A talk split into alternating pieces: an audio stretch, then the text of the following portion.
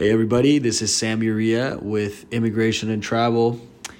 Uh, today, we have a very special guest. He is a person that I met uh, yesterday, I believe. I can't count days anymore. I believe it was yesterday. Something like that. Something like that. and, um, you know, there's this podcast is about immigration stories and also about people who travel and the crazy thing about travel is that everybody has a different story, a very unique story in the way they travel, from little details to, to big details. So, um, this is not just entertainment for myself; it's it's also meant to be shared. So, today I have Mr. Martin Sway.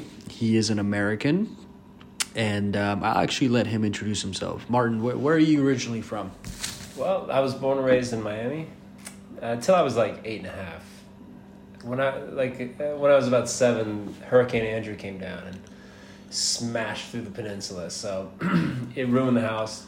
We rebuilt the house, or my parents rebuilt the house. I was I was seven. I didn't do anything, and uh, and then we moved up to Atlanta after that, and I've been living there ever since. So, how old are you right now? Thirty six. 36. So, born and raised in Miami, Yeah, born. Let's say I was born in Miami. I was raised in Atlanta. Raised in Atlanta. Yeah. What are your memories of Miami? Mostly just being a kid, trying to do stunt devil bullshit on my bike. And Okay. uh, the hurricane came, smashed a bunch of trees over, and I made a bunch of forts in the in the down trees. it was a lot of fun. Do you remember what it was like to go from from Miami to Atlanta? Because they're not too far away. They're So- not, but they're different worlds apart. I'll tell you, when when we were in Miami, like we didn't have autumn. We didn't because nothing falls. like you might have one palm frond that falls in your yard in the year.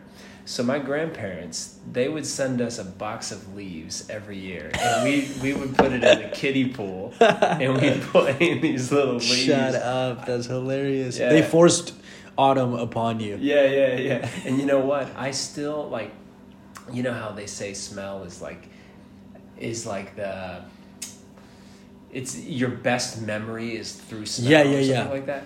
Man, I, I it was the first time I ever smelled autumn was when we opened up that box. I still remember that smell. Like I still remember that moment when I smelled dead leaves. I was like, "Oh." And when you smell them again, it brings you right back to that Of moment as well. Time. amazing.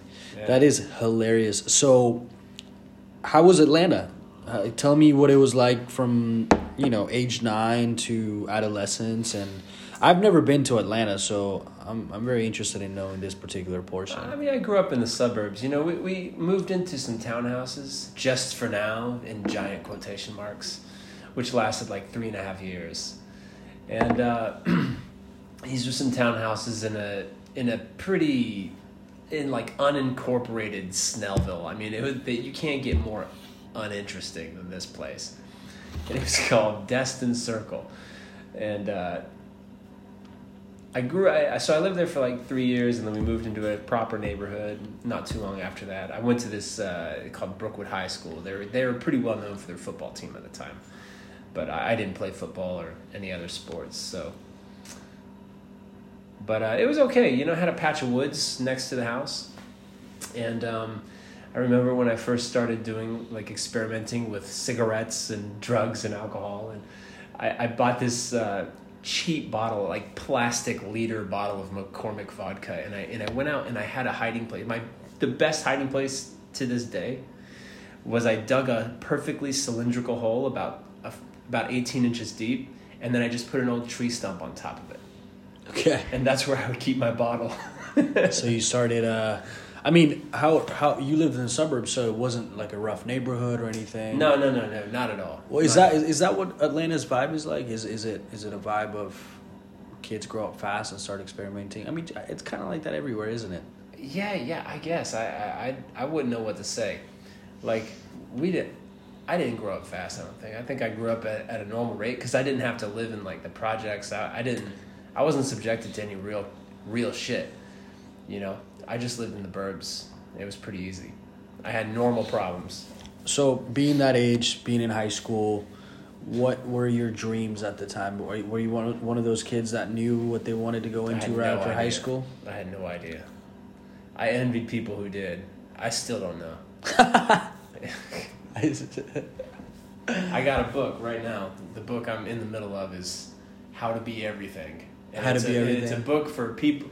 It's a book for people that they call, in giant quotation marks, multi potentialites. it's just people who just are good at lots of things, but not particular like jacks of all trades, right? yeah, yeah. and uh, it's just how to kind of harness that ability you have to learn things and maybe multitask and try to figure out how to harness that to do something that brings you meaning in your life. Pretty much. I, I think, um, you know, I have a friend from Tunisia and she, it, it's kind of the opposite of you because she went to school. She knew, she knew she wanted to be a civil engineer, made that a career, has worked in it for about six, seven years. And now she doesn't want to do it anymore. And now she's back to square one. She's like, you know what? I don't think I really wanted to do that. I don't think I wanted to be a civil engineer. So, in a way, she followed a special skill and didn't have that meaningful purpose that you're talking about. I think we're in society, we're a little bit obsessed with uh, thinking that a career makes you, you know, full, gives you fullness, Mm. gives you uh, fulfillment.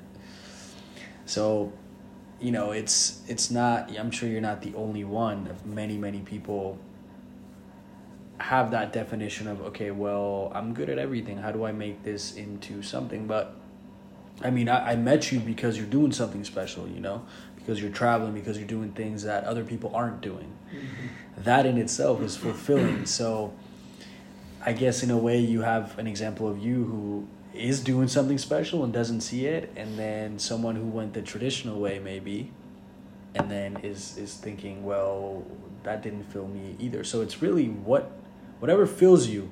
It's not necessarily a skill or a career. It's just what you're doing. So, um, I, I mean, I, I guess if you if you still say you don't know, like, what is it that you're looking for? But before we talk about that, we were talking about Atlanta. We were talking about um, well, you, you didn't know what you were doing, but what did you end up doing after high school? Uh, after high school, in high school, I joined the military because I, I was I was suspended from school. I don't even remember what I, I was suspended so many times. I don't remember what I did. Why were you getting this- suspended? I don't know. I was I was an asshole. What do you mean? You were getting in fights, or you were missing school, or what? I was just doing stupid shit. I was like being a smartass to teachers. I was just a uh, class clown, huh? not even the class clown. I was like, I was trying to, I was trying to prove myself. I guess I don't know. You know, when I look at it now, Like we all do. that's how I see it. Yeah. But uh, I was at home when 9-11 happened, and uh, suspended from school. And my buddy called me and said, "Hey man, we're under attack." And and I and I, I turned the TV on and I saw what was happening. And the three of us, we were all three best friends. We went down to the recruiter the next day. How old were you at the time? I was 16 at the time. Okay, so you have, you pretty have you have a pretty good memory of what was happening. Yeah, yeah, yeah. But uh, so I was 16 at, at the time, but I had to wait. So the recruiter told me come back in a year when you're 17 because once your parent, like you can join with your parents as your co-signatory at 17. At 18, you can do it by yourself without your parents. So I waited one year, uh, or not even a year. I waited a few months and, until I was uh, like nine months until I was 17, and then I started the, the paperwork and the test. Like they have to do this ASVAB test. It's like your aptitude battery that they give you, and um, I did that. And then by the time I was ready to go and swear in, it was exactly a year. So my exactly one year later, September twelfth, two thousand two, was the day that I swore in and uh, I went to basic training uh, this summer after senior year. So when everyone else was going off to college and going out and swimming and pool parties and all that fun stuff, I, I went out to, to basic training. But I mean, that's a a lot of people do that if they don't know what they're getting into, right? And I mean, uh, if you think about it, asking a kid who's eighteen to choose a career or to choose a path, and Yeah, sure. not everybody has good parental support or somebody around them who's advising them, or maybe they haven't found their inspiration. I think the best choice is to join the military.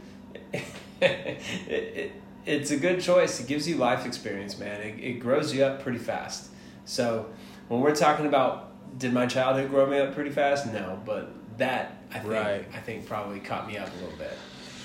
How was, uh, I guess, basic training, and what did they make you do um, after that? What, what what were your duties So- after that? I was a reservist. So the difference between the reserves and the regular army uh, is it's the same training. You all go to training together. The only difference is, is after you graduate, regular army goes off to their duty station and the reservists go home. And then you're like a they don't like the term, but they, but I'll use it anyway. The weekend warrior, where it's like one weekend a month, two or three weeks per year, and you're just kind of doing like this training just to keep fresh. But if the country needs you, then they call you. They call you into service.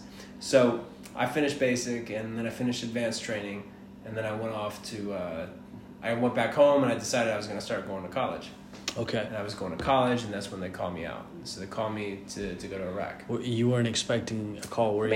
mean, yes and no. Like, I guess lots of people were getting called. It was just like this lottery, you know? It seemed like a lottery to us. hmm So lots of people were getting called. People started getting calls and telling you that they were- getting calls. no, so did like, you like lots of units were Mhm. getting called, you know?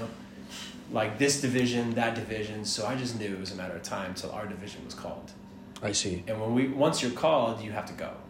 So I had to like leave college and and then we we deployed and we spent like five months stateside Mhm. doing training like out in Mojave Desert and in Fort Irwin, California, hmm and then Fort Stewart, Georgia, and uh, and then after that we just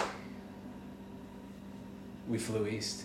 We went over to to Iraq. So how many? How much time uh, happened between you starting going to college and you getting the call? I don't remember. Maybe like a quarter or two. It was a quarter system, so it was like a quarter or two quarters. It's about like a semester or something like that. So it was. Ba- I was was. pretty fresh. Yeah, couldn't you? You hadn't even really started college. barely, barely. So you just you were pretty happy, kind of satisfied to to have started a new path, and then all of a sudden you're like, oh, I'm back to Yeah, yeah, back to what I'm supposed to. yeah. Then, then What I kind of signed up for, really. Yeah, you pretty much, pretty much.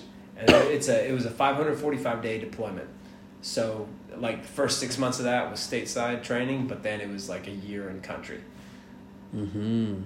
and uh, then I so it was May twenty third ish, two thousand five to May twenty third ish, two thousand six was when I was in the Middle East. Okay, how was your goodbye? How was your relationship with your parents and people around Man, Atlanta? uh, What was it? What did you? That what- was so hard, man. It was hard, right? oh my god, because you have no idea what you're going into. I mean, you have an true, idea, and it's pretty bad. Yeah. I, I remember so well. Like, they give you this last family day, the day before you ship, and your family can come on the post and they can see you, but at 5 p.m., at 1700 hours sharp, they call formation. And once they call formation, that means that the whole family has to leave. Mm-hmm. You have to say goodbye and go form up at 1700 hours. Which, you know what? That's the only way you can say goodbye to your family. Because otherwise, how do you do it under your own volition? How do you just like, okay, I'm going to go to war now. Bye. Yeah. So you, I- you pretty I- much do you think the worst at that time? You thinking this? I mean, you probably don't think it, but you are kind of thinking that the worst case scenario is this is the last time I see them. There, there, there's definitely that. Yeah. There's definitely that anxiety. And saying goodbye to everybody, it was like, it was so hard. Everyone was crying. Yeah. even my dad my dad you know he's a typical boomer dad first and last time he ever told me he loved me was was that day and and he couldn't even get it out he was squealing like a pig squealing like a pig when he was trying to say it but i knew what he was trying to say and, I- and i took it and i remember right before I, I i rounded the corner of the barracks to head to formation i looked back one last time and none of them saw me look back they were all standing there just like in ruins. It, I, I remember that. Was so this was uh, not a private party. There was a lot of you guys with a lot of families around, right? Yeah. So it was just weeping everywhere. Well, I guess in my case, I can't speak for anyone else, but in my case, like we were, there, there were tons of barracks. There were like rows and rows of barracks, and like we were just kind of like between some of the barracks. Mm. So there was no one else around within my limited, within my limited sight. Yeah. I would imagine that other people were doing similar things, but yeah, we had privacy in our case, but maybe other people were just in a big field and, and we're just crying in front of everybody. I don't know. Wow. So, talk me through that, you know, first day or first half a day. How did you guys get put on a special plane and flown out? How long was the flight? Any layovers? What What was the whole journey like? Yeah, it was like I don't remember too well, honestly. You I think you were you were kind of your memory is a blur because of your emotions, huh? Uh, Probably just because bad memory. I think okay, if I remember correctly, the first thing you do, we, we went to uh, the airfield outside of Fort Stewart, and we got on a commercial liner, just a regular plane, but it was chartered, so there's no civilians on this. Right. A lot of soldiers, they just go to the airport, and which is crazy. There's a comedian who talks about how funny this is. I think he's Louis C.K. He's like, yeah, there's just soldiers that are just on the same plane as you, but they're going to war. Yeah. So in our case, we were all the only ones on the plane. But then they fly us to Kuwait, and you do like your mobilization in Kuwait. So it was like three weeks. I guess. I guess that's where all your gear catches up to you, and, and you stage. So, which I still don't know what the hell that means, but all your gear catches up, unloaded, prepped, and. Uh, and at the same time we're acclimatizing to the weather which is important because it was like i think it was getting in the highs of 54 degrees which is about Uh, that's celsius i don't know why i'm speaking celsius right now but it was it was a It was 55 Celsius? yeah it was like 135 Oh my- degrees fahrenheit Are you kidding me? yeah when we were there in kuwait at that time so because it was like may june That is ridiculous. Oh my gosh. Yeah, if you even touch, like if you even touched the bumper on the Humvee, it would burn you. You get a you get a blister. That is ridiculous, man. That is absolutely ridiculous. So, and we lived in tents. They had an AC in it, and it was just blowing like turbo all day, and it still couldn't catch up to the heat. It was still Oh hot as shit. my things. I couldn't imagine if they they weren't working. that is so. we would hang out in the bathroom trailer because it was smaller and the AC was better, and we just play cards and, and the shitters. Yeah. Damn. That's. But that's we spent like three man. weeks there. That's un, that's heat stroke heat. Yeah, oh yeah, absolutely. People did get heat stroke too. But then three weeks there at Camp Buehring, and then they flew us in a in like a. So you were in Kuwait City for how long? No, no, not Kuwait City, Camp Buehring. It's a it's a little camp. But when you landed originally in Kuwait, it was We landed in, probably in the airport. But once we landed, they. once we landed, I remember they uh, they like shuffled us into these little shuttles, and they all had the curtains drawn, and um, and it was at night, and we we drove just in the night through the desert, all the way to our camp. And I remember at one point I pulled the curtain because I wanted to see, and a sergeant was like, "Shut the curtain, sway." There's a reason why they're closed. I was like, "Oh shit." He's got a point. so I closed the curtain I didn't look out again. But but we got to our to our camp and then three weeks there and then when it was time to go to Iraq, that's when we boarded the it was either like a C thirteen or a C five. Mm-hmm. A C one thirty, not C thirteen. That, that's I don't even know if that exists. A C one thirty or a C five, and, and the difference is a C five is like a two storied plane Mm. where you can load up your Humvees and tanks inside, Wow. and then the whole unit can sit on top of it. That's yeah, like the crazy. fuselage is like divided vertically. It's impressive, that is and, absolutely and all the seats face the opposite way. So when you're taking off, like you're going that way, Oh, it's like a- facing this way. Oh my gosh. It's, it's it's cool, man. That is that is. Yeah, but uh, it was one of those planes. But like, I remember the airstrip. That there were all these bombed out bunkers next to the airstrip. Mhm. And We have a little guest here. He's a cat. I think it's a he or a she. What is? Is it a she or a he? I don't know, but she's got one eye. Yeah, so I haven't announced it, but we're we're currently in um, Aqaba, Jordan. This is where I met Martin. we're staying in this hostel, and uh, it's a very very nice hostel. Um, it feels it's it's literally somebody's home. The the owner's house is Almer Amer Amer. Amer, right? And he's just pretty much turned his house into a hostel, separated all the rooms into, I guess, dormitory rooms, private rooms. Um, it's it's a really really well run hostel, and yeah, you get to meet and talk to people all the time here. And uh, he also has a little cat that is missing one eye. It's missing an eye, and I keep looking at it. I feel so bad. I wish it had its eye. You can tell it's got a beautiful face for a cat, even even without the eye. And um, man, that just goes to show how, how vicious these cat fights can be, huh? That's the only Yeah. way I can envision this cat losing Yeah. the, the, his That's eye. gotta be what, what. Oh man, these cats getting crazy fights. There's so many cats. I mean, this is the Middle East. yeah, They don't have like dogs running around. Right. There's no dogs at I've all. seen like two dogs Jordan. yeah, there's no dogs. I've seen. Yeah, you kind of see a, a random dog, and Yeah. just a bunch of cats, a bunch of cats, a bunch of really weird colored, weirdly colored, uh, Yeah. fur, all kinds of colors, and it's uh, it's definitely, but it's definitely not as abundant abundant as other places, obviously, right? Sure. Because like in Cairo, Cairo was like a nest of cats, you know. Oh, yeah. And It's besides Istanbul, too. people, yeah. Um, I think yeah, the Middle East and Arab countries just have a lot of cats. They just don't like dogs. They're kind of like they consider dogs as dirty still.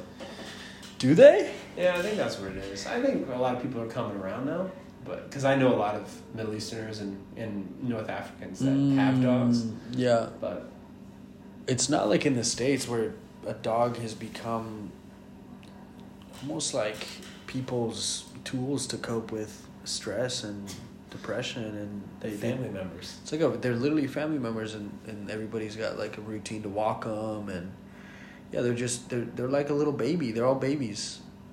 The dogs are, are very well taken care of in the states. Yeah. It's total contrast here. Um, but yeah, um, I was gonna say in Cusco, Peru, that's where societies of dogs live. S- Absolute Really? societies. I remember staying in a hostel that was because Cusco's an old city, so there's inaccessible areas to cars. And I remember me leaving pretty late at night to go eat. I, I don't remember uh, what I was doing, but I remember thinking, oh man, like as I was walking out, I had to walk down these stairs and then turn right. And as I turned right, there was another set of stairs, and that's where like just like a hub of dogs was. I'm I'm I'm talking twenty dogs, and they're all chilling, barking, almost like talking to each other, like setting some sort of plan up or something. A den. And I literally, I was so scared, and I, that was the only way I could walk down to go to my destination. I was like, what do I do? Do I look at these dogs? Do, do I ignore them? Will they sense my fear and bite me? I had no choice but to just go. And so I went, and the dogs didn't even flinch. They just, they were all looking though. It was weird being surrounded by so many dogs. They kept looking. Then I left, and I, immediately after I passed the test, I guess, I was already fearful of my return because that's where I was staying. I'm like, I really hope when I come back, these dogs are gone. Because one thing is leaving and them sensing that you're leaving, and another thing is, um, hey, and and then another thing is coming back and them feeling threatened that oh you're coming to our territory. So I did what I had to do, and I came back later, and I was so scared, and I, I just walked through them and I remember all of them were looking. They all turned their heads and they're looking at me, and I was just waiting for one of them to, to attack me. And I just kind of kept looking straight, walked past all of them, and just breathed a breathed a sigh of relief after because being outnumbered by so many dogs in one place was just surreal That's terrifying. and it's that's where they just kicked it. It was like this gang of dogs, and even throughout the day, you would see dogs kind of. Um, it's it's almost like if two people were walking down the street talking to each other. It's like two dogs walking next to each other. All kinds of breeds. I saw this like abomination of a dog. I can't even describe to you what it was. it was this thing that looked like a mop, a huge mop, a mop head and it was just like the the the hobo dog of of Cusco, and it was huge. And it just randomly attacked a bunch of dogs, and all the dogs just ran away scared. And I was like, "Damn, this fucking ho- they look like the homeless dog, even though they're all homeless." And uh, and I was just, I think that's my my biggest like memory of Cusco. The dogs. Just so many dogs and going through that you know like it was like i keep saying it was like a society of dogs and um, it, it- it's crazy it's crazy. And you don't know which one to trust. You never know if one of them just loses it. And you Mhm. happen to be right there especially at night. Because at night you really see them. During the day you kind of spread out They get territorial at night. i know man it's scary You know what you got to do. You know how to scare them, right? You got to just. i don't want to scare them though because then they attack uh, No, no, no, no. If they're already trying to attack you, then the best thing you can do that I know of is just to bend down and even if there's nothing to pick up, pretend you're picking up something and Really? pretend to cock it back like you're gonna throw it at them. They know what that is. what is it They well, they think it's a rock. They think you're Oh. gonna throw something at them. Man, I've scared off some vicious dogs. really hmm I've been surrounded by lots of dogs, very territorial dogs, and it was terrifying. and you just On pretended to be multiple occasions. Yeah. You just pretended. Most of the time, I actually could pick up something. Got but it. I, maybe once, once there was nothing to pick up, and I just pretended, and it still works. Yeah. Wow. Yeah, that's Yeah, you- crazy. yeah, it's it's a shitty situation to be in. Oh, I want to go to a country that has different animals around. Because yeah, I've seen the cats. I've seen the dogs. Um, You the go to Kenya. how's Kenya? They got giraffes on the side of the road. Shut up. Yeah, In uh, Nairobi. just yeah, J- yeah, like right out the city.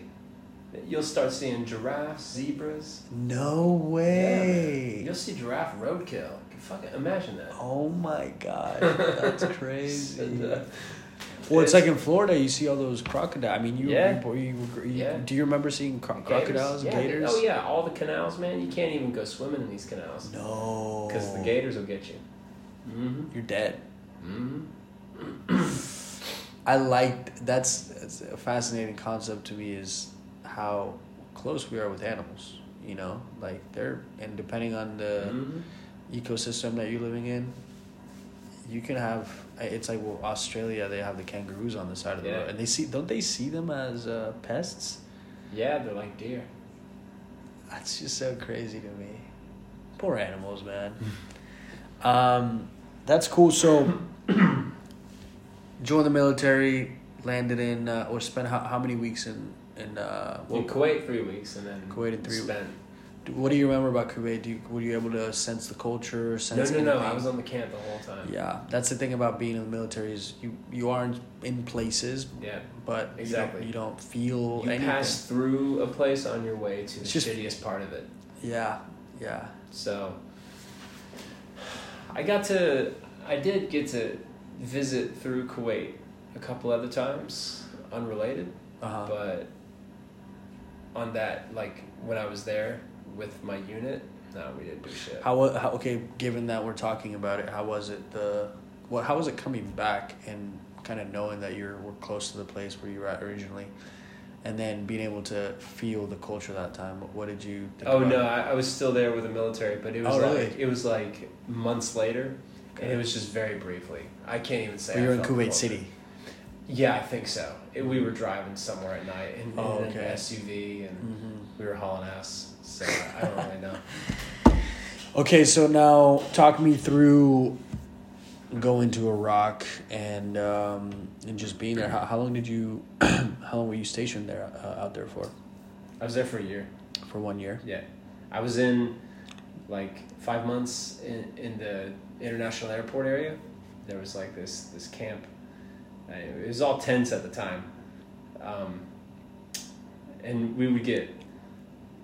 I don't know.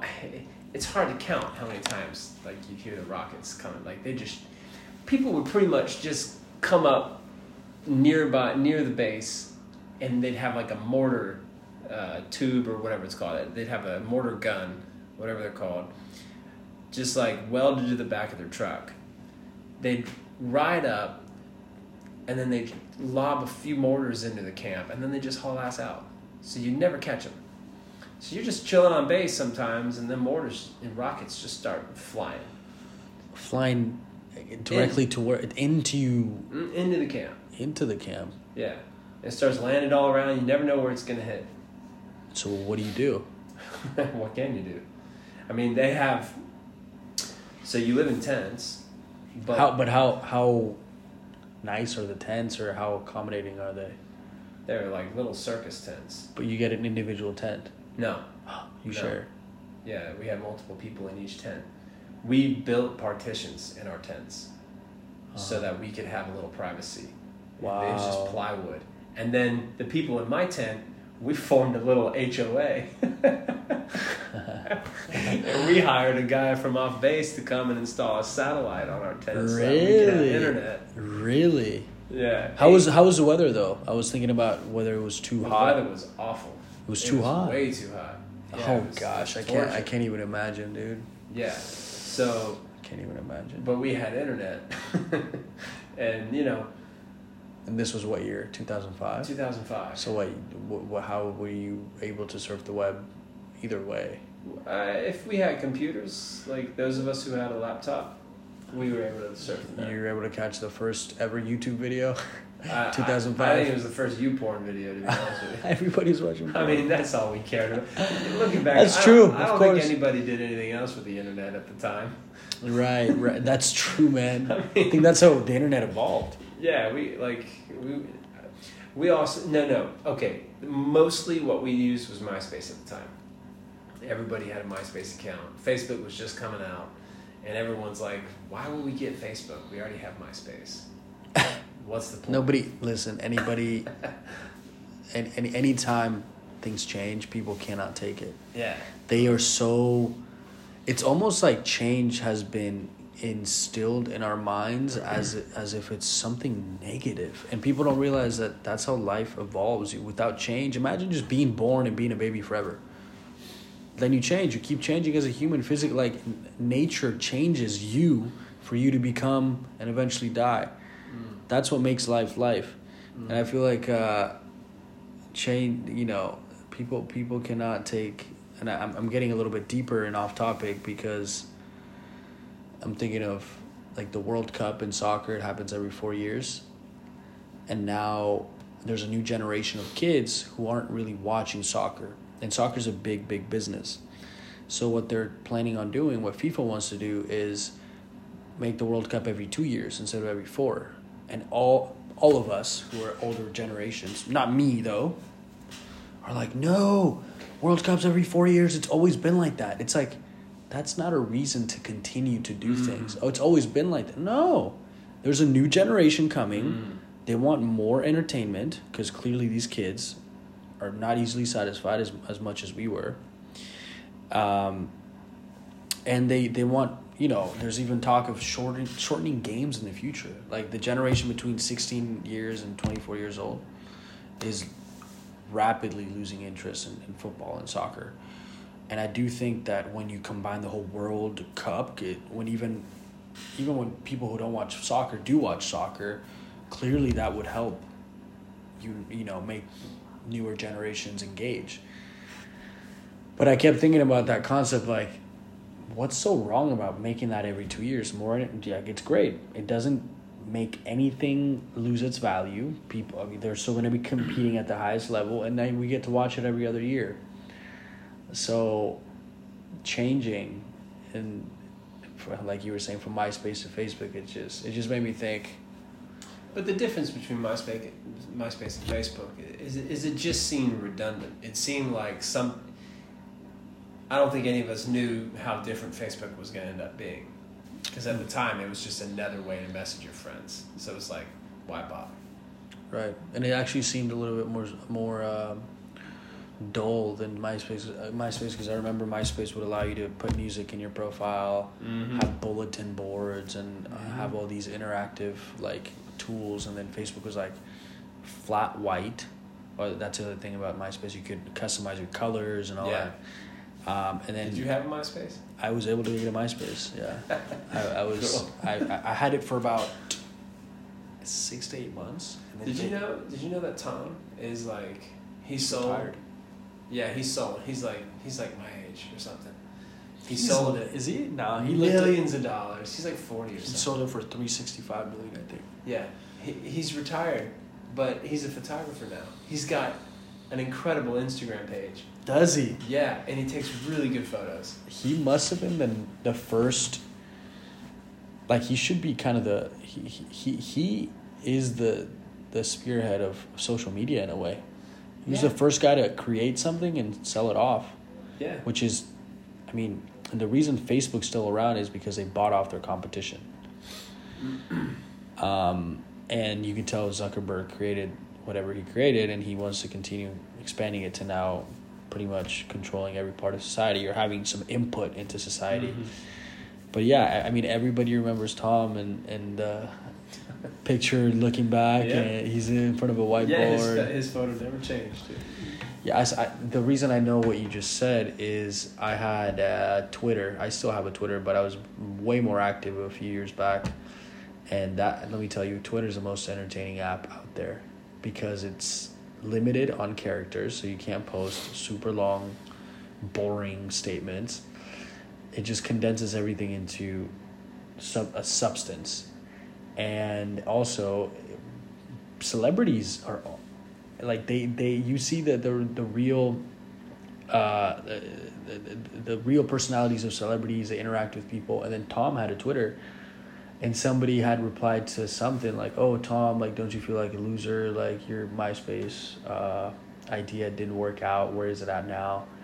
And and then he he responded to the guy saying something like well I sold it for 365 mil and now I'm just blah blah pretty much like talking about what he's doing in life then and it's like yeah the dude won the dude Yeah. absolutely won Yeah, damn straight, man. but there's people on the internet that are that are gonna be like oh well you you uh your thing didn't last it's like well I don't he clearly didn't care about it lasting because he sold it Just off because your thing doesn't last forever doesn't mean it's a failure. Though. Absolutely not. Like I said, he is the he's a leading the uh, like um, character of social media Yeah, in in a way, he changed. He changed the world. And what's crazy is my brother's fifteen, and even kids older than him, they have no idea what the fuck MySpace was. Mm. They have no idea that. And, and, and I, I like that I'm in this generation where I was able to live without cell phones, internet, and all that, and I saw everything shift because technology ain't going away. So when I'm like 50, 60, 70, I'm going to be able to look back and go, I was there when everything shifted. hmm It's a big, huge shift that not everybody, I'm not sure every generation has had to experience, right? I feel lucky to to be one of the last generations that went outside Me too. and had play fights and played Yeah. football and, and got dirt in my you know dirt on my knees and you know Scraped your knees. yeah man You know, got a tooth punched out of your mouth. yeah my nephew he's like 14 years old and, a few years ago he was on the ipad after school not doing anything and we're like derek you know go outside play with your friends he said no one's outside Oh man, that makes me sad. like well shit i don't even know what to say to that anymore yeah. because he was right he wasn't exaggerating there's no one outside It's weird because we have way more gadgets now to for parents to like know where their kids are and be you know comfortable. I mean, if you you, have the the tracker, you can you can you can define my friends, Mhm. for example, on on Apple. That you can you know where everybody is at all times if the if the uh, other person allows you to track their location. But when I was a kid, and I, I think about this now and can't actually believe what I'm what I actually lived, which is being in Bogota, being in Colombia, which at the time was way hotter than it is now, and by hot I mean it was a little bit more dangerous. And my mom never, she just, I would go out, go do whatever I wanted. I'm not kidding. Anywhere in the city, I would take the bus. She'd give me equivalent of five bucks, which was enough at the time to pay for a few buses, go places, get myself a little bit of food, and then come back at a certain time. And she always said, "You better be back here by seven. If you're not here by seven, you're getting it." Which meant the belt. Which at the time. It's, it's another unbelievable unbelievable concept now is getting whipped. Even in Colombia now, nobody whips their kids because Mm. globalization has kind of woken everybody up a little bit. Like, oh, okay, I guess we're not supposed to hate our kids. But my Mm. generation, right, still we still had that treatment. And I remember I'd, I'd roam the streets all day, every day, every weekend, even going to school and coming back from school. There was no no no cell phones. It was like you just expected your kid to arrive, or I expected myself to arrive back at home at a, at a certain time. And yeah, there was a few times I didn't come home, and that's when she would worry. So it was almost like she had this supreme confidence in me that I could just handle. Imagine just putting anyone out there in the streets and be like, "Be home at seven. It's good." Like as a mom, you're not there worried, but all the moms now, they're like, "What's my kid doing?" or "Where's he at?" And It's have- hard to imagine now, but like when I travel, especially in Asia and in, in Latin America, I'll just be on the metro next to a fucking four year old who's, who's got money and he's like going to buy milk yeah, yeah, across yeah. the city. It, it's it's kind of cool to to see that. Yeah, it's it's still ha- it's still happening in uh, in these countries in these third world, I guess, countries. Um, I think Colombia is oh, it, it's kind of always paying attention to to what the U.S. does. Even my mom, who's a lawyer in Colombia, she says the the laws are quite similar. So. I think uh, as the U.S. has evolved, Colombia has as well. But when you talk about countries on this side of the world, like and you've been to Asia, um, and also in Egypt, I just came from there. You know, kids, I literally, I they couldn't be older than five, riding donkeys in the middle of the road. Mm-hmm. Kids who are fourteen years old, maybe younger, riding those tricycle cars, the tuk tuks, Yep. driving them, not riding them. And they're illegal. Nobody has li- nobody has a license to drive. And not only do they drive them, and do they drive like maniacs? And is everybody honking at them like re- legitimate cars that can do legitimate damage to them? Honking like crazy at these people. Sometimes they go the wrong way just to make a turn that they probably missed. They will literally turn around and be kind of like next to the curb and on the also on the street and wiggle their way through traffic head on. I was in one and the dude made a U-turn and started going against traffic and I was like, "What is happening here?" Yeah, he he was wherever I was going, he had that's what he had to do and it's like the informality in some countries is unbelievable. Seeing these kids just run like run freely in society.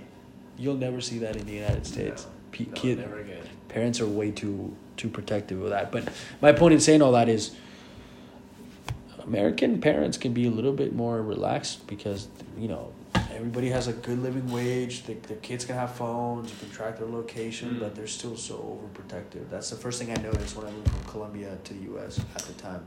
Americans just don't trust anybody.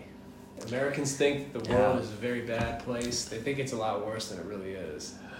They suffer from that mean world syndrome. Whenever I get on like Facebook groups where it's just people from all over the world are part of like this travel group, like Facebook travel groups, I should, like backpacking groups. Every time I read someone say, "Is this country safe?" I just know that they're American and it's my little like pet theory that I've got. So like whenever I see that, I always look at their profile, and so far, I've been right every time. Now that doesn't really mean anything, but it's just kind of. It just kind of bolsters the idea that, you know, Americans really are just more fearful. They're less tr- less trustful. trustworthy. They're more distrustful. Another example, when I was traveling up Latin America, I hitchhiked all the time, man. Even I was in Africa and Asia, and I every time I stuck my thumb out, I, usually the first person would stop. Sometimes I would see them try to apologize that they couldn't stop because their car was full. Wow. There was a time I wasn't. I was not even trying to hitchhike, and a guy stopped. A semi truck stopped. Was like, "Hey, do you need a ride?" It was in fuck. It was in Rwanda, and he was like, "You do, you- do you need a ride?" I was like, ah, "Sure, I guess so." I was just trying to walk, and and I got, I got in the semi truck, and we just drove until uh, until I turned off. and all through Mexico, man, I, I was taking BlaBlaCars and and, and buses. but There's BlaBlaCars in Mexico. Yeah, yeah, yeah. Ah. I think it, it was either in the south or in the north of Mexico where it was really common. But one, one of them was non-existent, and the other one was like really common. but I did hitchhike a lot while I was in Mexico, especially in like San Luis Potosi, because it doesn't have a lot of infrastructure. So if you want to see certain things at certain times of day, you just gotta hitchhike. Anyway, point is, I get up to the border, cross over the border in Texas, and I try to hitchhike. No one picked me up. No one. No one picked me up, and I was at the best. I mean, if there was a certain hitchhiking spots are better than others. You want to be next to a, to an exit. Yeah. You want to be in a place where they can have enough time to stop.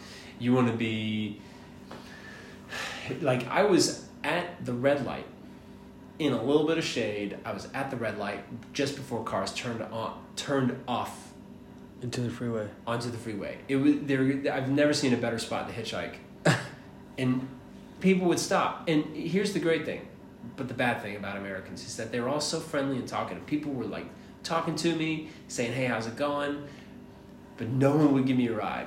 Two people offered me money instead of a ride. Offered you money. Yeah. They, so, I guess what I could Oh, you mean they offered to give you money to get a bus or something? Yeah, they like- offered me money. I was like, I don't need money. I'm just trying to get a little adventure. You know, I'm trying to have fun. It's just like as soon as I crossed the border, no one would trust me in their car. They wanted to help. So Americans aren't bad people, I don't think. I mean, I know for a fact that you know most Americans are most people across the world are just good folks. But I'll be honest with you. I have never hitchhiked, and I keep meeting people that do, and I'm just so surprised at how little or how few stories they have about things going wrong. Like most, like most stories, I don't. I, to be honest, I don't even think I've heard anybody tell me, "Oh, I had a really bad experience."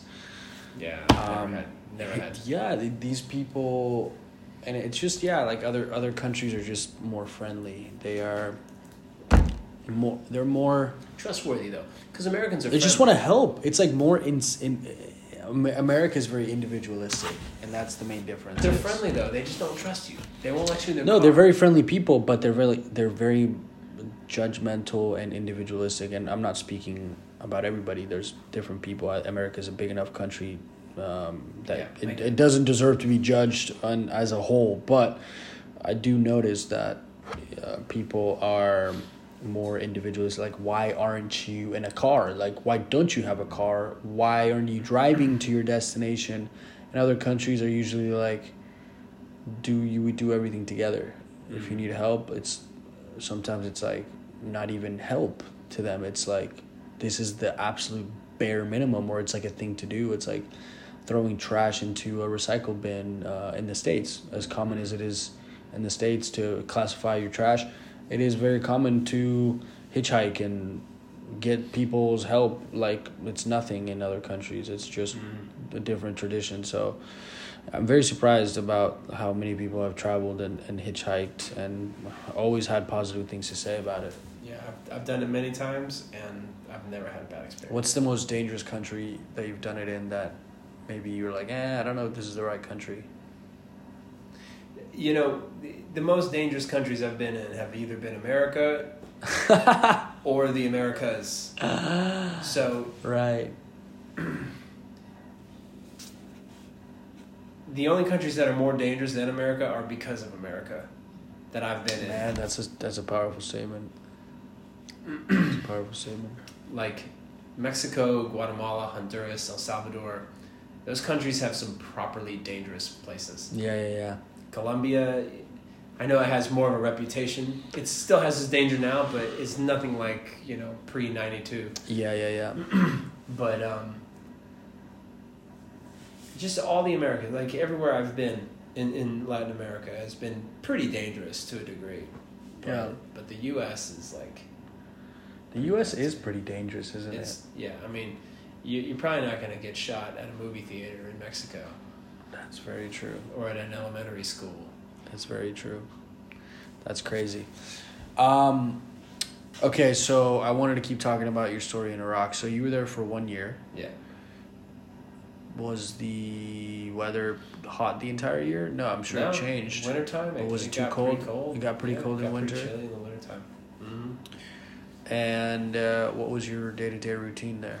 So in Iraq, I had a really interesting job. Okay.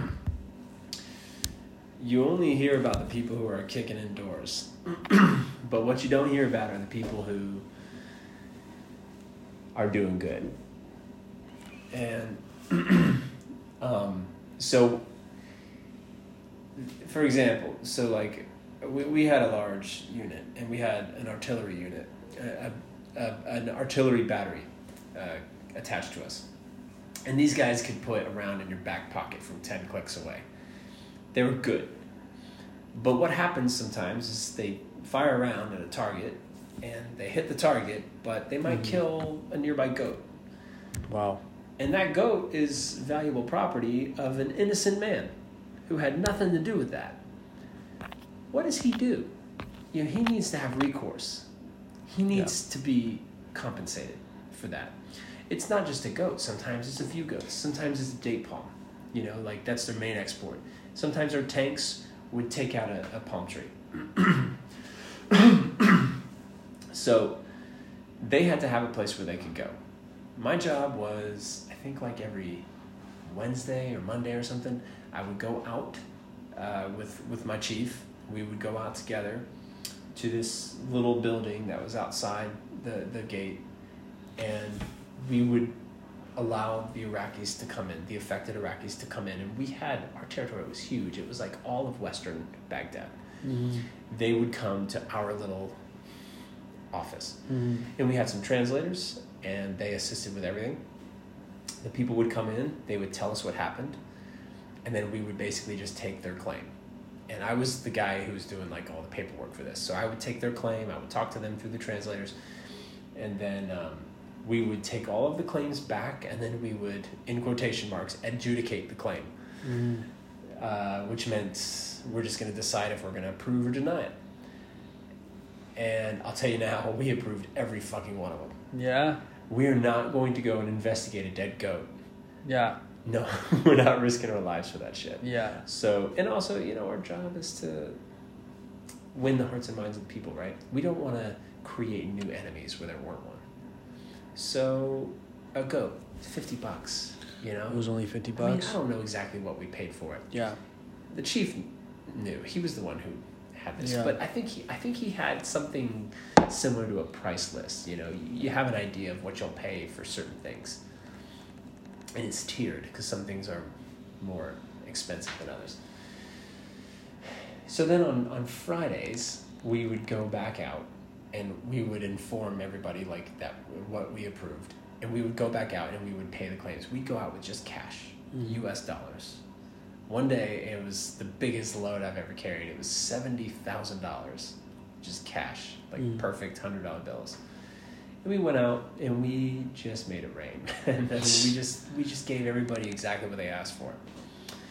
So it was a cool job because like you got to shake these people's hands afterward. You know, most of them were real claims. Like, Yeah. Maybe there was a frivolous one here and there, but who cares? Most of these people were seriously affected. And they were they had the courage to even approach. um, Yeah. Which is to them, imagine like.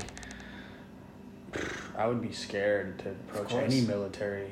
Yeah. And so they must have legitimately been like, hey, you know, how did they even find out they could they could file claims? I'm not sure. I know. That, I'm not sure. But we seem to have a steady flow of, of, of people coming in, so they, they knew somehow. Oh, so I mean, you, I'm sure you, like you said, you had some uh, frivolous um, claims because yeah, if people could make a quick buck. Yeah, they could say, "Hey, you killed my goat," and then we'll just okay, we'll just pay it. But you know what? If we lose fifty bucks here and there, then it's not like we're paying so much money. Did anybody go there and say you didn't kill my goat, you killed my something, Yes, my my kid. my kid? Yeah. How much do you think you pay for a kid? Oh, I don't remember what it was, but there's a price on that. and, they, and you could tell by their You- emotion, huh? Well, no, for something like that, I think there was. I think we only had one I think we had one kid, and um, he wasn't even dead, but uh, he, his legs were mangled. He'll he'll never walk. Oh no. and he was a special case. Uh, so I didn't. I was too low to have anything to do with this, but I know that he was. The family was compensated for how much money he would have made until his 18th birthday, Yeah. um, and then of course his surgeries were all paid for. And Well, uh, yeah. I mean, I guess that's something people don't really know, huh? About the military Yeah, is a lot of people don't know. that- A lot of people don't know that the military has a wing of people that are out there trying to give recourse to people who are wrongfully Right, because injured or I mean, you kill and you attack a lot of territory, and unfortunately, you can't pinpoint your targets to the degree There's of always collateral damage. exactly collaterals. Yeah. But at least something good to know is the military is out there to help those Yeah. who sadly are affected. To to your okay, I don't know if you you could tell people this, but what was your mission in Iraq? Was it does it did it really feel like you were there to protect Iraqis from like a Uh, or I- were you, there to We had Some an sort of- actual mission order, and I don't really remember what it was. It, I think it was just like, you know, uh, this was in the OIF three, so that just means OIF the third rotation. The first rotation was the people who went, like, who like invaded. They're the ones. They they were the invasionary force. We were the ones who were like the holding force. So our job was basically just to like the unit's job was basically to provide security um, I, I'm, I'm not really sure i'm not really sure what the unit's overall mission was i know that we were just like providing stability we're we were an occupational force at this time not but you and no you didn't have to go attack anybody. no i didn't no i didn't have to attack anybody You There was didn't see, you didn't see anything happen. Any crazy stories? I know all I saw were like when the rockets would come in, so like, but you don't see them, you just hear them and you feel them. Um, the only other like close calls I ever had was because I volunteered to go down on this little duty down in like southwest Baghdad. It was a place called Mahmoudiya, and it was in the Triangle of Death, which is what That's what they called it. Yeah, the, these three towns, Mahmoudiya, Yusufia, and Latifiya, and they comprise the Triangle of Death. So I, I, I was like having a little bit of shame because I felt like I, I was young, you know, and I was like, I was ego driven.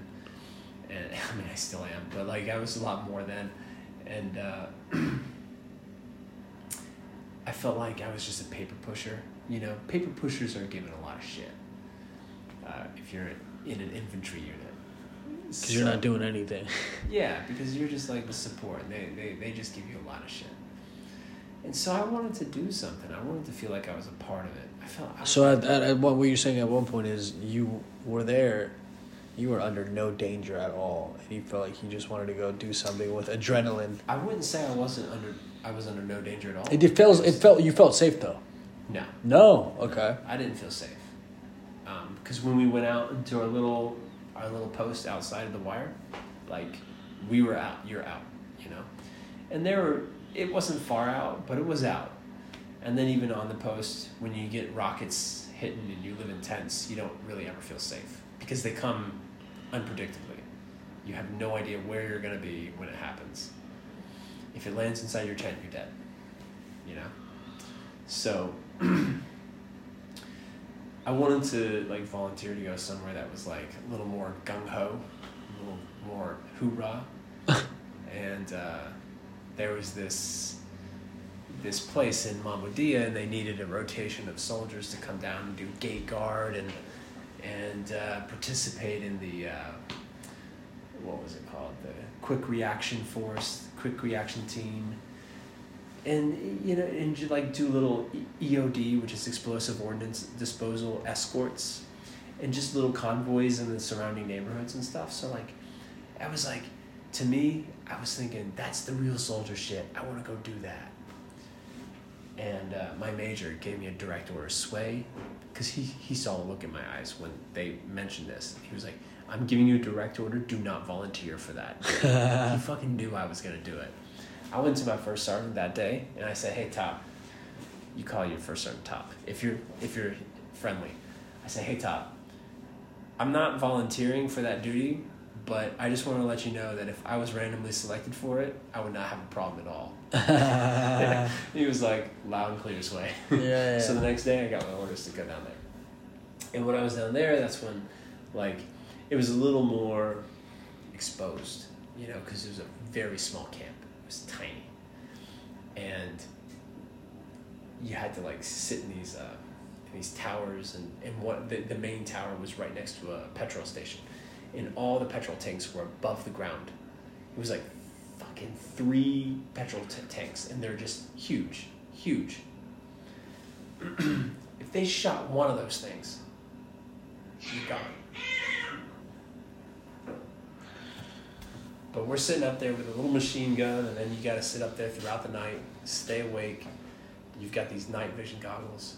You're getting calls on the radio about suspicious activity, and you're just like you're just waiting for someone to shoot. You know, it was it was scary. Yeah. I never had anybody shoot at us, but we had like a call come in one night when they saw someone had seen like like four like four men with guns like sneaking around the base. So I was like ready for a firefight, Oh wow. and I was sitting there like on my uh, I think it was a saw, which is a squad automatic weapon, Yeah. with my night vision goggles, and I could just feel my freaking heartbeat in my ears, man. It was it was terrifying. But nothing came Nothing about. happened. Nothing happened. No, nothing happened. Not that day. So. One year in Iraq. Yeah. Did you hear about other units, things happening? Were you? How, how did you feel? Were were you mostly bored? Like, what was your? What was the one emotion that you felt most during that year? Homesick. You were homesick. Yeah. Very homesick. Yeah, homesick. Homes- Atlanta homesick. Yeah. I miss. Yeah, I still miss Atlanta at the time. You still- I don't miss Atlanta anymore, but No. at the time I did. Yeah. Did you have a girlfriend at the time you left behind or anything? No, it was a lot easier for me than other guys. The other Some guys were married. They had kids. Oh, that was tough. That must have been really Toward tough. the end of the deployment, a lot of these guys they got phone calls that their wives are leaving them. No. They've been cheating on them the whole time. They were separating bank accounts. These guys were destroyed. Yeah. They hadn't even gotten home yet, ah. and they're going home to nothing. They're going home to instead of relaxing to deal with They problems. that, thought that they were gonna go home to that woman for a whole fucking year and a half, and then to find out two weeks before they go home that everything's gone. Ah, you were smart. did you did you calculate it or you just didn't have it? No, you just didn't no. have anybody. No, my singleness was not calculated. yeah, yeah, yeah. That's crazy, man. Okay, so you came home, and how was the? Um, okay, so you said your the overriding emotion was homesickness. So how did you deal with it? oh, you can. uh, You, You can't do anything about it, huh? You just deal with it. Yeah, you just take it. Did you do put like? Did you guys have a routine in the morning? Did you guys do push ups? You get you know like nah, in the combat zone, there's no, uh, there's no squad, or no group fitness because they don't want anyone to be in large. So you, didn't, you couldn't even time. do push ups. You couldn't do anything. Oh yeah, you could if you wanted to. Oh, I think. I was I was probably too lazy to be doing that at the time. I wasn't. I, I stayed fit enough to like do okay on my physical fitness tests, but I wasn't like super fit. That's funny. I had softened quite a bit from basic training. You you get hard in basic, but then it was like But you don't do nothing of it. two years after basic, I, I was soft again, man. Yeah, yeah, yeah. That's funny. Um, so, what ha- like when did they tell you that your service was no no longer needed? Oh, we knew we knew the day we left. The whole day, the whole time, the whole deployment, we knew that our. You were counting down the days. Yeah, you you have it crossed on your calendar the whole time. And every day you move inexorably closer to the best day of your life. That's what it felt like, huh? Yep. And some of those guys, they lost that. For, like like I said, but in my case, that best day it came, and then they marched us out onto a parade field. And we did this big old ceremony, and all the bleachers are just full of parents. It's this parade field at the at Fort Stewart, where we flew in. They had all come down. All the families came down, and the bleachers were packed with people. I couldn't even find my family. I knew they were there Yeah. but I couldn't see them. And then they they like had us march in and do this like, you know do this like drill and ceremony and do the whole salute and like we you know saluted the flag while they did the Star Spangled, Spangled Banner and all that stuff. But I remember the colonel at the end. He said he, he was just like welcome back soldiers and then he turned around to the families and said families go find your heroes man i've never seen bleachers empty that fast Oh my goodness. everybody just emptied and filled the field. It was You just you just saw parents longing for for dude, it was it was people just tackling, people just crying in the grass. It was like a it was like a battlefield. But everyone's happy. battlefield of emotion. Mm-hmm. Oh my god! And I'm looking around for my family. And then I spotted my mom. I, I tell you, man, I've never seen my mom run in my life. she juggernauted me, man. man. And my whole family was crying, and because I didn't see him for that whole time. A lot of people get like a two week leave and they go home during the deployment. Uh, I got my leave so close to the end that I thought I'll just go somewhere else Mm-hmm. because I didn't want to go. Where did you go? I went to Guam. To Guam. Yeah, That's far. it is. It was a free flight. They give you a free ticket to anywhere in the world. Really? Yeah. And I literally said, I don't know where to go. Where can I go? And she's like, pick a region. I said, Pacific Ocean. She started naming off countries I had never heard of. she was like, Kiribati, Tuvalu, Vanuatu, Palau, Guam. I was just like, Palau. She was like, You want Palau? I was like, Yeah, Palau. So she just cut me a ticket, round trip, free to Palau. On the way to Palau, I met a guy who was from Palau, and he was like, "Why the fuck are you going to Palau?" There's nothing to do there or He was what? like, "Dude, you got to be 21 to drink there." I was like, "Oh, I was 20 at the time." I was like, "Well, that sucks." He was like, "Get off at Guam, man." And the way the way he smiled when he said Guam, man, yeah, yeah. it's like you can do anything in Guam, man. and I'm 20. That's years old, I was interesting. like, that Guam right." region is interesting because it's like a huge military base, right? I didn't even know it was a military base. Yeah. I had never even heard of it. It's like uh, people. I think I I have a friend who's from there. It's a naval and an air force base. Yeah, It's and then, it's also like a its own culture. And So- it's a, yeah, but it's it's an American territory. They and it's fly a th- I th- flag. yeah, They use yeah, the dollar. yeah. But I, so I just I just got off. I had a layover in Guam, and I just took my bag and got off there. I terminated right there in Guam, and just called my sergeant. Was like, hey, they need to cut a new ticket from Guam because I I got off. so they did. It would have been interesting to go to Palau though. It's probably a smaller island. I wish I would have gone to Palau, man. You wish you would have. yeah. How was Guam? It was fine. I was just tw- I was fucking twenty years old, man. I just I I drank too much alcohol. I spent five thousand dollars on that island somehow. Two weeks. in two weeks. I don't even know what I spent it on. But it was a part. There was parties and everything. Or yeah, yeah, just it was bullshit. Should have gone to Palau. Done some diving. to this day, you haven't been to Palau, right? yeah, still haven't. That's a good one to uh, check off the uh, bucket list. Yeah. Um, okay, so yeah, you you go back to you get back home. You uh, see your parents.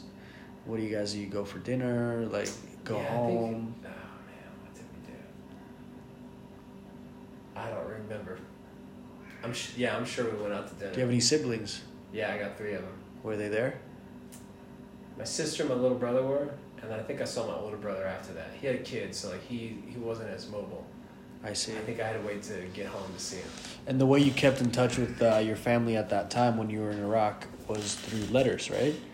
Yeah, You send letters? We, we, God, that sounds so old fashioned. That sounds really I old think- fashioned. I mean, there's probably a bit of Facebook, but like, or uh, MySpace, not Facebook. But yeah, I think yeah. There, no, no, no. We had we had uh, tents where you could go and make phone calls, Oh, okay. and um, you'd have to buy these phone cards. Yeah. I don't remember how much they were, but we didn't have anything else to buy anyway. All our food and lodging is paid for, so you Yeah. just make tax free money and you buy toothpaste. Yeah. So it, we bought these phone cards, and then you just go in and like call home and, and talk to them, and then you'd eventually run out of minutes and call was ended. I remember doing that when I was. I think when my mom she moved to Australia for a year while we were in Colombia. She was looking to move elsewhere before we made the decision to come to the U.S. And I think we the way you would call it is you'd have to go buy some plan at a cell phone store.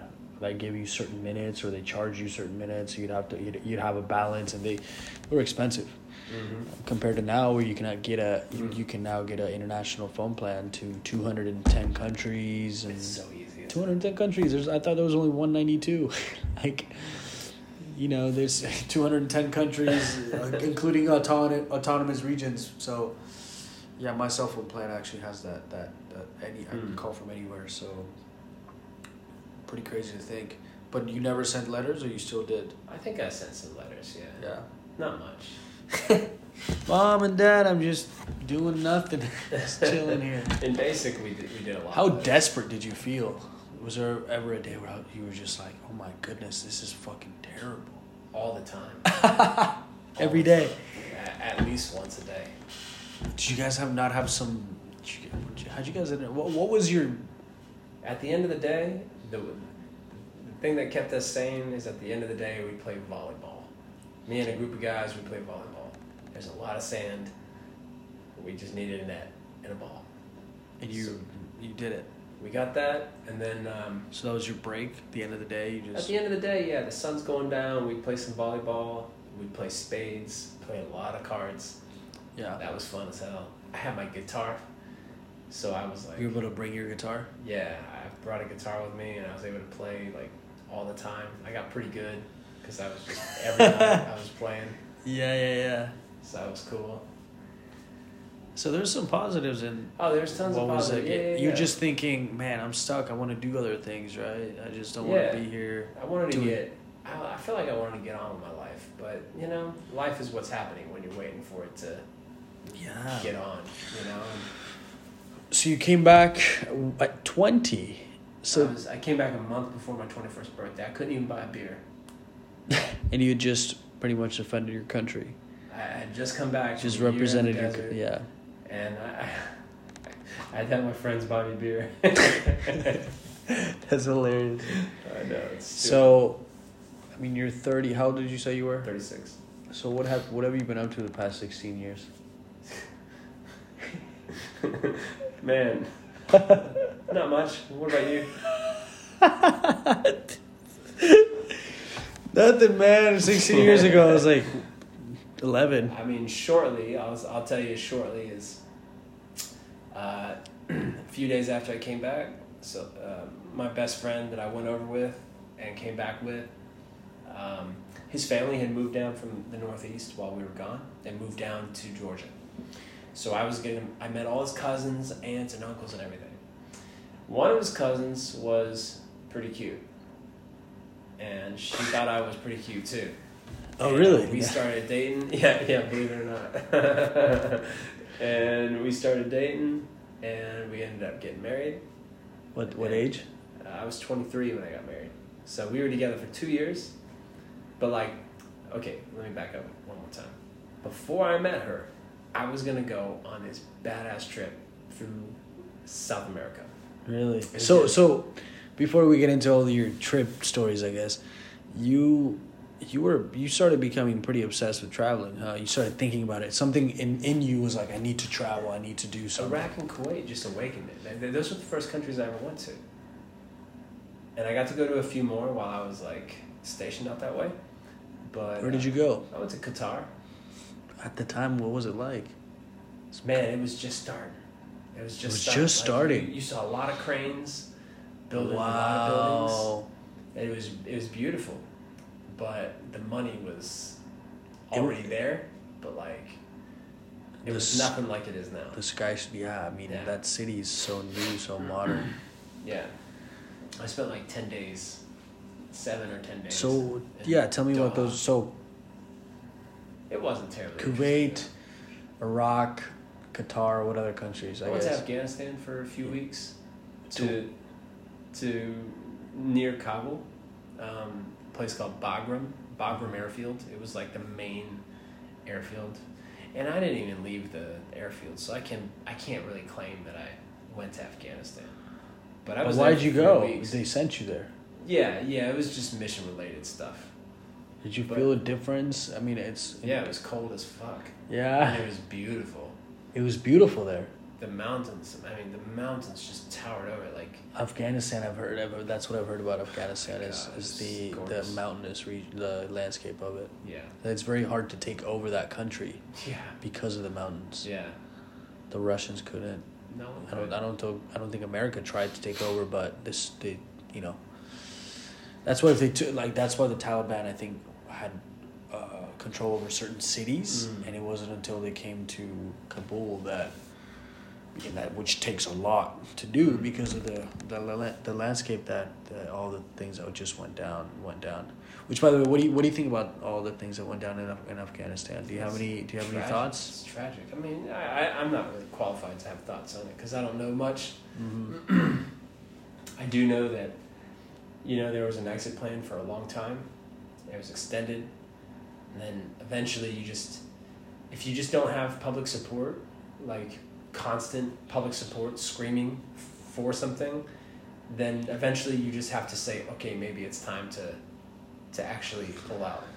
I think everybody thought that the Afghan police and, mil- and military would be better equipped and would be more capable than they were. I think everyone was shocked at how fast they folded. Yeah. Um, it was a it was a fucking disaster. It was a disaster. Is there anyone left in Iraq?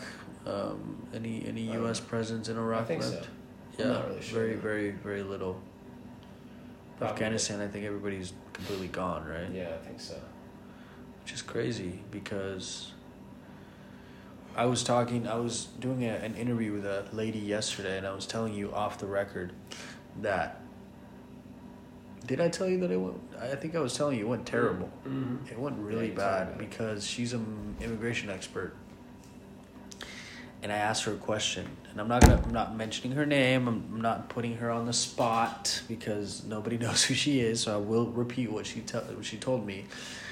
But she said, I asked her, what, what is the reason like the Middle East is has had so many problems? She said colonialism. Just there, there was no problems. Absolutely none. It's been bigger powers coming like you think of spanish and french in morocco french in tunisia the british in egypt the british in um or sorry Iraq. the, the Fr- yeah exactly and then the french in lebanon and it just they, it really seems to me and i'm not gonna say that i know but it seems to me like they, they big powers come in create a mess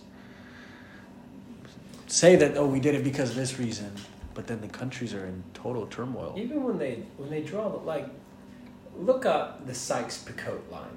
That's the line. That's the borders of Iraq that they drew. Like when people draw these borders, or the Durand line. That was a, a line that the British draw through drew through Afghanistan. The- They draw these lines in a way to make certain majorities minorities in, in both countries. Like look at the Kurds today. The Kurds are minorities in four countries they would be a formidable force if they were all in one country. But they're nothing in four different places. yeah it's a system systematically arranged borders it's kind of like one time i saw like i was telling you on twitter i learned a lot of things through twitter the real map of africa and it was like hundreds of more of additional lines because it's more of a tribal continent it's Mhm. you can't say sudan is one people no sudan had to separate 10 years ago into two because the southern people are nomadic and live in Mm. different a completely different life. Yeah.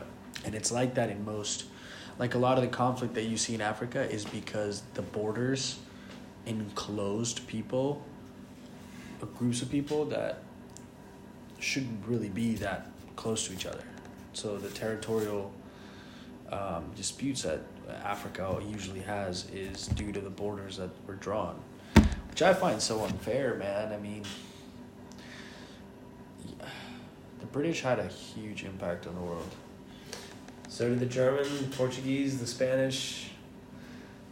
When we're talking about Africa, they were all in, in these places as well, and the French. The French have had a huge impact on the world as well. It's crazy the colonialism factor of, and we don't really associate modern day French or British people w- with these, their previous generations, Mm. which is a good thing. Because I think if we analyzed some of the things that have happened, you, you can be like, wow, how, how is that even acceptable as a country? Mm. You you look at Germany not too long ago. They they had you know crazy movement that killed so many other people, and now Germany is one of the most developed countries in the world. So things can Yeah, quick- turn around. things can quickly change for the better. My country, Colombia, was fear fearsome, a fearsome country Mm-hmm. because of the cartels and everything, and rightly so. Because I talked to my family and how how scary of a time it was.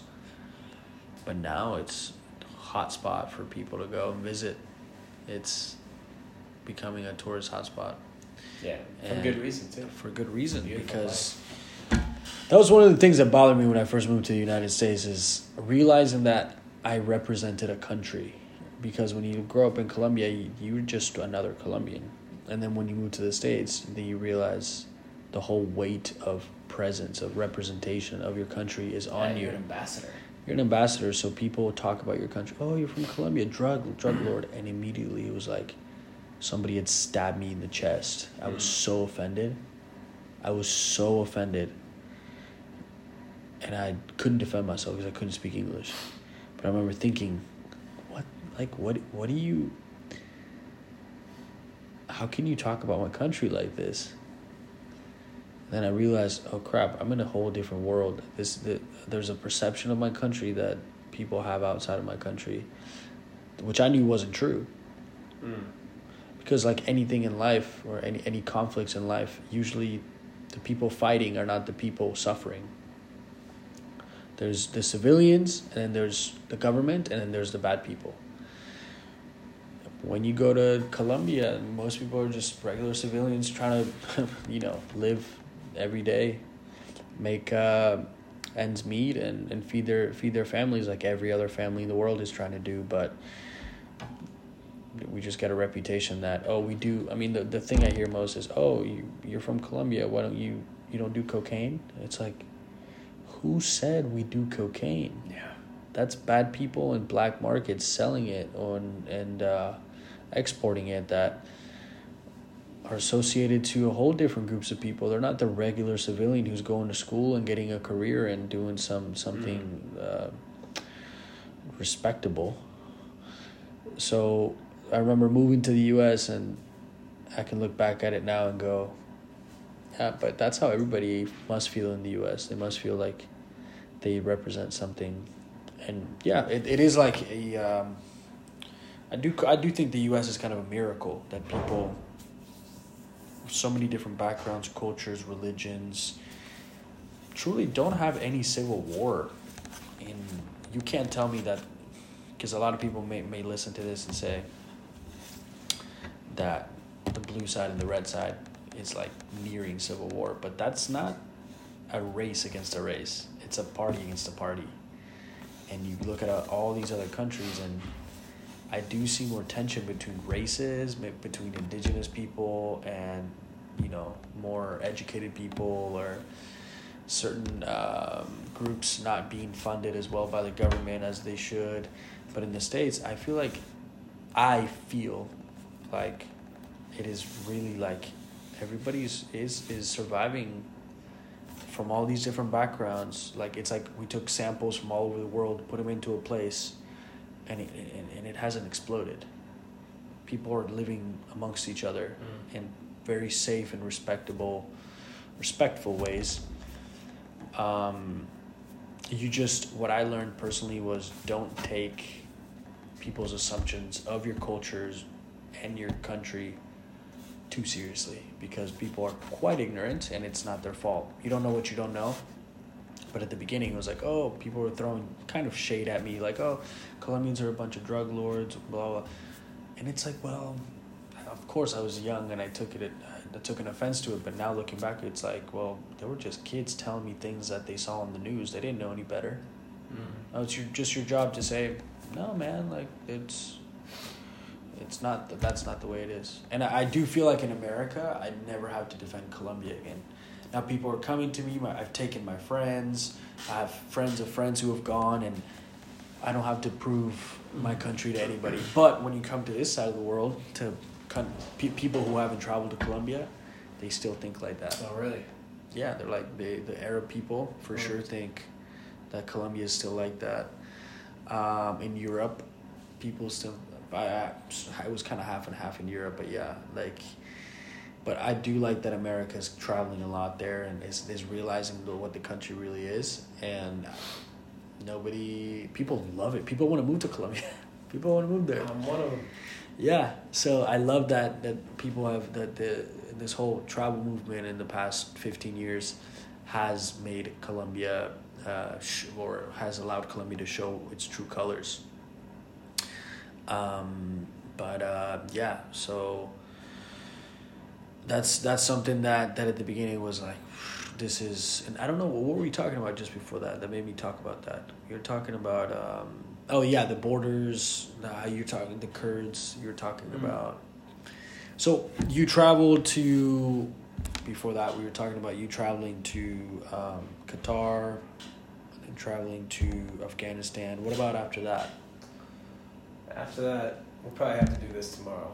Okay. Yeah, I'm getting too tired, man. Yeah, yeah, yeah. No problem. My eyes are falling.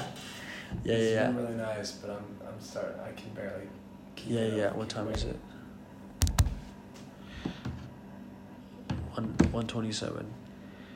Um. Yeah, I think so. We've been talking Because for a because minute. now is the part where like You want to talk about travel? it, it actually really gets detailed. yeah. So Okay. it would it would take.